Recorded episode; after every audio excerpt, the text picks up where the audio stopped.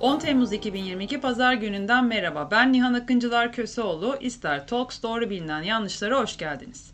Bu İster Talks Doğru Bilinen Yanlışlar podcast serisi Avrupa Birliği Sivil Düşün Programı duyurmak istiyoruz desteği kapsamında Avrupa Birliği desteğiyle gerçekleşmektedir. İçeriğin sorumluluğu tamamıyla İster İstanbul Siyasal ve Toplumsal Araştırmalar Derneği'ne aittir ve Avrupa Birliği'nin görüşlerini yansıtmamaktadır. Bu bölümde konuğumuz Fenerbahçe Üniversitesi Siyaset Bilimi ve Uluslararası İlişkiler Bölümü Doktor Öğretim Üyesi Merve Hazer Yiğit Uyar. Hoş geldiniz. Hoş buldum. Merhabalar. Bugün göç hakkında doğru bilinen yanlışları konuşacağız. Size bazı iddialarla gelmek istiyorum. İlk iddia mülteci, göçmen ve sığınmacı aynı duruma referans verir. Ha göçmen, ha sığınmacı ne fark eder? Bu iddia için neler söylemek istersiniz? Bu iddiayı cevaplamak adına kavramların tanımlarına bakalım. Göç, insan topluluklarının din, ekonomi, siyaset ve sosyal meselelerle ilgili olanlar da dahil olmak üzere coğrafi olarak yer değiştirmesidir. Göçün farklı sonuçları gibi kendisini de çok farklı anlamlarda ve şekillerde kategorize edebiliriz. Daha açmak gerekirse. Göçü ikili kategoriler şeklinde değerlendirebiliriz. Zorunlu ve gönüllü göç, mevsimlik ve sürekli göç, iç ve dış göç gibi. Konumuzla alakalı olması sebebiyle zorunlu göç nedenleri, savaşlar, siyasi ayaklanmalar sırasında hükümetler tarafından sınır dışı edilen veya köle ve mahkum olarak zorla nakledilme, çatışmalar, doğal afetler, iklim, temel su kaynaklarına erişim, güvenlik, kültürel ve etnik baskılar olabilir. Göçmen, sığınmacı ve mülteci terimleri sıklıkla birbirinin yerine kullanılmaktadır. Ancak yasal bir fark olduğu için aralarında ayrım yapmak önemlidir. Peki mülteci kimdir? Mülteci, yaşadığı ülkede insan hakları ihlallerine maruz kalan ve zulüm görme riski altında olan kişidir. Güvenliklerine ve yaşamlarına yönelik riskler o kadar büyüktür ki kendi hükümetleri onları bu tehlikelerden koruyamayacağı veya koruyamadığı için ülkelerinin dışına çıkıp güvenlik aramaktan başka seçeneklerinin olmadığını hissederler. Mültecilerin uluslararası koruma hakkı vardır. Mültecilik bir statüdür. Peki sığınmacı kimdir? Sığınmacı, zulüm ve insan hakları ihlali nedeniyle ülkesini terk eden ve bu nedenlerle başka bir ülkeden koruma talep eden ancak henüz yasal olarak mülteci olarak tanınmayan ve talebiyle ilgili kararı bekleyen kişidir. Sığınma talebinde bulunmak bir insan hakkıdır. Bu, herkesin sığınma talebinde bulunmak için başka bir ülkeye girmesine izin verilmesi gerektiği anlamına gelir. Peki, göçmen kimdir? Birleşmiş Milletler Göç Ajansı, göçmeni, kişinin yasal statüsü, hareketin gönüllü mü yoksa gönülsüz mü olduğu, hareketin nedenleri veya kalış süresinin ne kadar olduğu üzerinden tanımlamaktadır. Bir göçmenin uluslararası kabul görmüş yasal bir tanımı yoktur. Çoğu kurum ve kuruluş gibi Uluslararası Af Örgütü de göçmenleri geldikleri ülkenin dışında kalan, sığınmacı veya mülteci olmayan kişiler olarak tanımlar. Örneğin bazı göçmenler çalışmak, okumak gibi sebeplerle ülkelerini terk ederken diğerleri yoksulluk, siyasi huzursuzluk, doğal afetler veya orada bulunan ciddi koşullar sebebiyle terk etmiş olabilir. Göçmenler zulümden kaçmasalar bile göç ettikleri ülkedeki statülerine bakılmaksızın tüm insan haklarının korunmasına ve saygı gösterilmesine hak sahibidirler. Hükümetler tüm göçmenleri ırkçı ve yabancı düşmanı şiddetten, sömürüden ve zorla çalıştırmadan korumalıdır. Göçmenler hiçbir zaman meşru bir sebep olmaksızın göz altına alınmamalı veya ülkelerine geri dönmeye zorlanmamalıdır. Mültecilerin korunmasına ilişkin olarak 1950 yılında Birleşmiş Milletler tarafından kurulan Birleşmiş Milletler Mülteciler Yüksek Komiserliği, devletlerin mülteciler sözleşmesine taraf olsun veya olmasın, mültecileri korumasını zorunlu kılar. İlgili devletler işbirliğine yanaşmasalar bile BMMYK bu devletlerin ülke sınırları içindeki mülteciler ile ilgilenmeye yetkilidir. Mülteciler adına ilgili devlete diplomatik teşebbüs yapabilir, ve mültecilerin içinde bulunduğu zorlukları kamuya duyurabilir. 19 Eylül 2016 tarihinde Birleşmiş Milletler Genel Kurulu toplanmış ve takiben mülteciler ve göçmenler için New York Deklarasyonu kabul edilmiştir. Göç alanında ilk uluslararası mutabakat olan bu küresel göç mutabakatı BM nezdinde 152 ülkenin desteğiyle 10 Aralık 2018 tarihinde Marrakeş'te imzalanmış, 17 Aralık 2018 tarihinde BM Genel Kurulu'nda onaylanmıştır. Bu mutabakatta odaklanılan 5 ana konu ise düzenli göç, güvenli göç, sistemli nizami göç, devletler arası işbirliğine dayalı göç yönetişimi, egemenlik haklarını dikkate alan göç yönetişimi şeklindedir. Bu metin göçe ve ilticaya dair konular, kişi haklarının korunması ve ülkelerin işbirliği üzerine bina edilmiştir. Bu mutabakat göçmenleri korumak, yerel, ulusal, bölgesel ve küresel düzeylerde göçü daha iyi yönetmek için birçok hedef ortaya koymaktadır. Sözleşmenin kendisi yasal olarak bağlayıcı olmasa da bu hedefler egemen devletlerin koordineli eylemde bulunmaları için önemli bir temel oluşturur. Hedefler arasında göçmenlerin göç sırasında karşılaştıkları risklerin azaltılması, göç verilerinin toplanması ve analizinin iyileştirilmesi, ev sahibi topluluklardaki göç edeni korumak, yerel, ulusal, bölgesel ve küresel düzeylerde göçü daha iyi yönetmek için birçok hedef ortaya koyar. Sözleşmenin kendisi yasal olarak bağlayıcı olmasa da bu hedefler egemen devletlerin koordineli eylemde bulunmaları için önemli bir temel oluşturur. Hedefler arasında göç edenlerin göç sırasında karşılaştıkları risklerin azaltılması, göç verilerinin toplanması ve analizinin iyileştirilmesi ve ev sahibi topluluklarda göç edenler için karşılıklı yarar sağlayan koşulların teşvik edilmesi ve daha fazlası yer almaktadır. Bu kıymetli bilgiler için teşekkür ederim. Çok açıklayıcı oldu. Aslında başka bir iddiayı daha tarafınıza yöneltmek istiyorum. İddia şu şekilde. Türkiye'deki Suriyeliler, mülteci, göçmen, azınlık gibi statülerle anılabilir. Bu iddiayı cevaplamak adına şöyle kısaca olaylara bir göz atalım. Orta Doğu'da mülteci krizi aslında 2000'lerin başından beri bir olgu olmaya başlamıştır. Irak'ın işgali sonrası başlayan ve özellikle 2006'dan sonra yoğunluğu hissedilmeye başlanılan bu krizi, Arap Baharı ve sonrasında Suriye'den gelen mülteci krizi izlemiştir. Bu konjonktürde çevre ülkeler mülteci yoğunluğunun en çok yaşandığı ülkeler ola gelmiştir. Suriye'deki insanlar ilk anda coğrafi koşullar nedeniyle kendi sınırlarına en yakın ülkelere ulaşmaya çalışmışlardır. Bölgede AB'nin ortak bir göç politikasının olmayışı ve bölgede önleyici tedbirler alınmakta gecikilmesi, krizi derinleştiren dinamiklere katkı sağlamıştır. Suriye İç Savaşı ile beraber tanıklık edilen kitlesel göç hareketi süresince bölge coğrafyası bu krizden etkilenmiştir.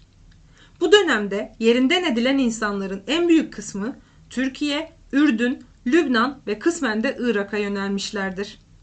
Türkiye, Suriye'de iç savaşın başlamasından ve mülteci yakını ile yüzleşildiğinden beri Suriye'de savaştan kaçan insanlara açık kapı politikasını devreye sokmuştur. En son verilere göre Türkiye 4 milyon civarında kayıtlı geçici koruma altındaki Suriyeli insanlara ev sahibi yapmaktadır. Türkiye hem iç hem de dış yasal belgelerle göçü düzenlemektedir. 1951 Cenevre Sözleşmesi'nden önce Türkiye kendi iç hukukunda göçü düzenlemiştir. Bu bağlamda 1934 tarihli 2510 sayılı İskan Kanunu, 1928 tarihli 1312 sayılı Vatandaşlık Kanunu ilk genel düzenleyici belgelerdir. Yabancı olup Türkiye'ye gelenler için ise 1950 tarihli 5682 sayılı Pasaport Kanunu ve aynı tarihli 5683 sayılı yabancıların Türkiye'de ikamet ve seyahatleri hakkında kanun mevcuttur. Fakat Suriye'de yaşanan insanlık faciasında göçün etkin yönetimi adına 4 Nisan 2013 tarihli 6458 sayılı Yabancılar ve Uluslararası Koruma Kanunu çıkartılıp bu kanunu yarınca Göç İdaresi Genel Müdürlüğü kurulmuştur. Göç İdaresi Genel Müdürlüğü geçici koruma da dahil olmak üzere Türkiye'deki tüm iltica usullerinden sorumlu olan resmi organdır. Uluslararası arenada ise sığınma hakkını düzenleyen belgelerin başında mültecilerin hukuki durumuna ilişkin 1951 Cenevre Sözleşmesi ve 1967 tarihli sözleşmeye ek protokol gelmektedir.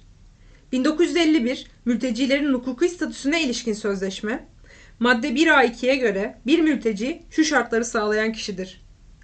1 Ocak 1951'den önce meydana gelen olaylar sonucunda ırkı dini tabiyeti, belirli bir toplumsal gruba mensubiyeti veya siyasi düşünceleri yüzünden zulme uğrayacağından haklı sebeplerle korktuğu için vatandaşı olduğu ülkenin dışında bulunan ve bu ülkenin korumasından yararlanamayan ya da söz konusu korku sebebiyle yararlanmak istemeyen yahut tabiyeti yoksa ve bu tür olaylar sonucu önceden yaşadığı ikamet ülkesinin dışında bulunan, oraya dönemeyen veya söz konusu korku nedeniyle dönmek istemeyen olarak tanımlanmıştır.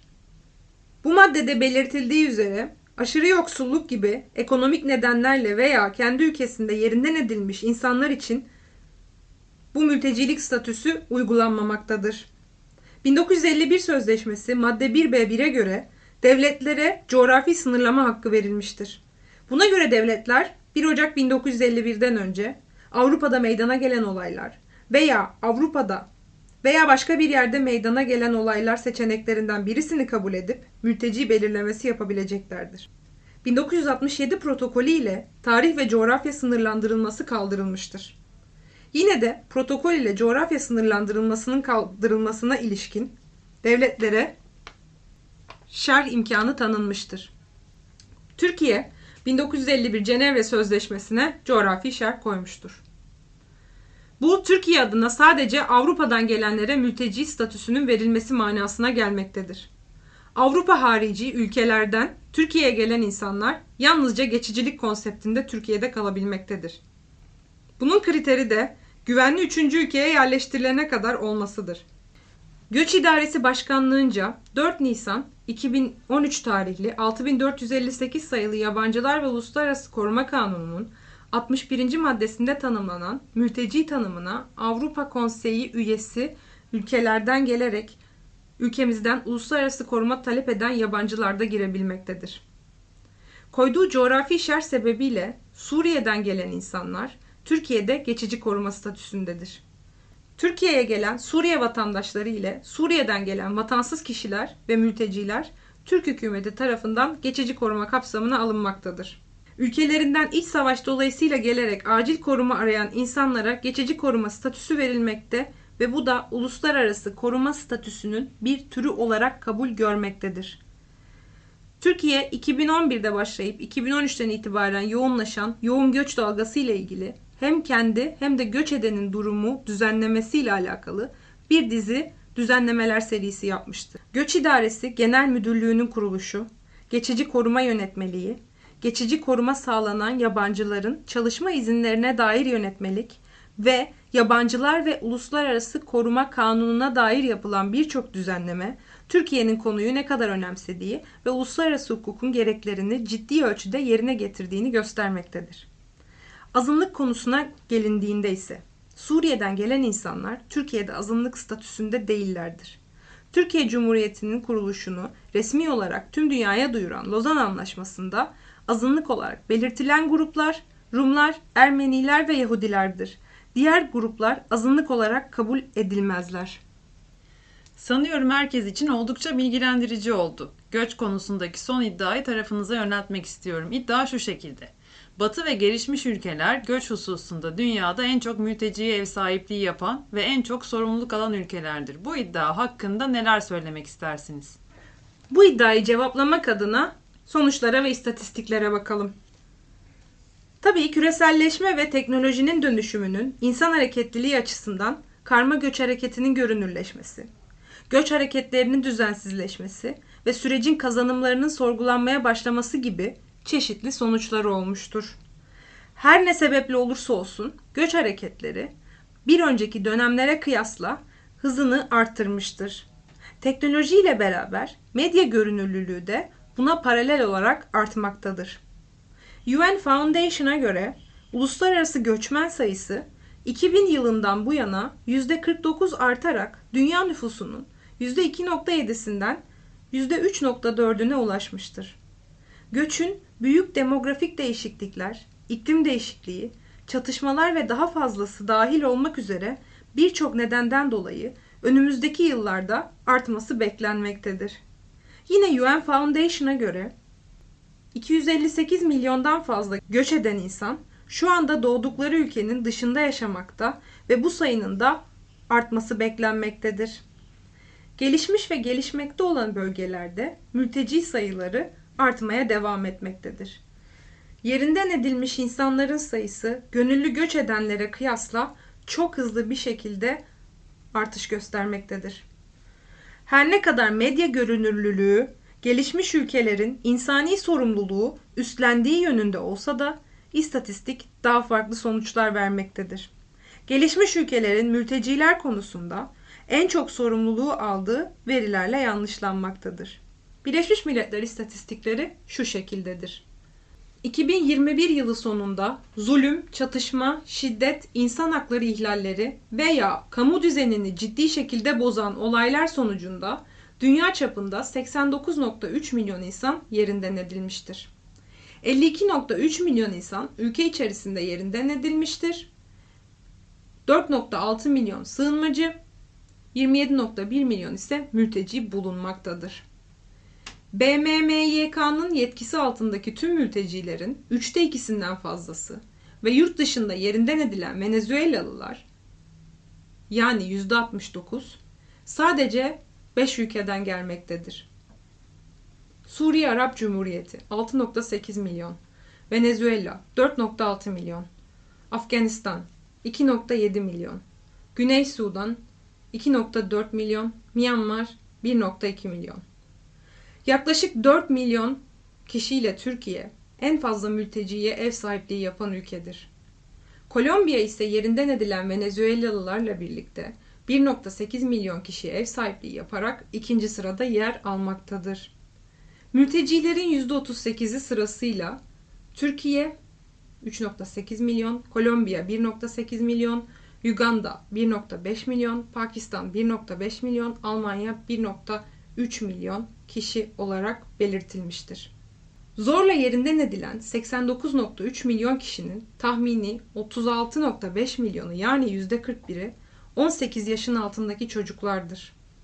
2018 ve 2021 yılları arasında yılda ortalama 350 ila 400 bin arası çocuk mülteci çocuk olarak dünyaya gelmiştir.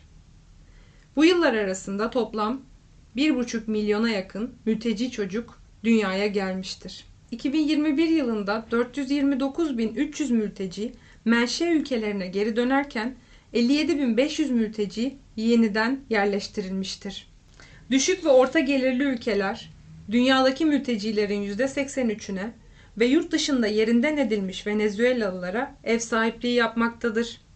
En az gelişmiş ülkeler toplam mültecilerin %27'sine ev sahipliği yapmaktadır. Mültecilerin ve yurt dışında yerinden edilen Venezuelalıların %72'si menşe ülkelerine komşu ülkelerde yaşamaktadır.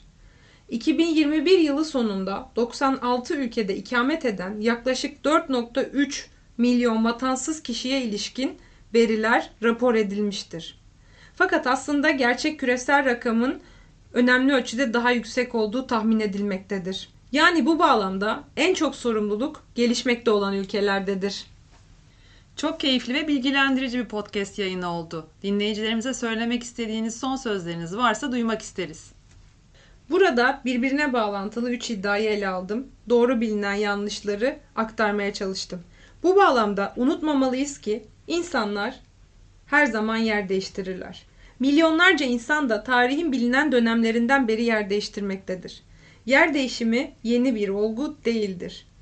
Değişen şey ise küreselleşme ve teknolojinin yer değiştirme hızı ve etkisi üzerindeki gözlemlenebilir durumudur. Kitlesel göç hareketleri sadece çevre ülkeleri değil, bölgeleri dünyayı etkileyebilmekte ve ciddi sorunlar yaratabilmektedirler. Göç hareketlerinin iş piyasası, sosyal sistem ve nüfusa dair verilerin hepsinde değişiklik yaratacağı kesindir. Dolayısıyla göçün ve demografik dönüşümün dünyada yarattığı sorunların çözümleri yok ya da zor değildir. Bu bağlamda hazırlıklı olunması gereken bir yapı değişikliğidir.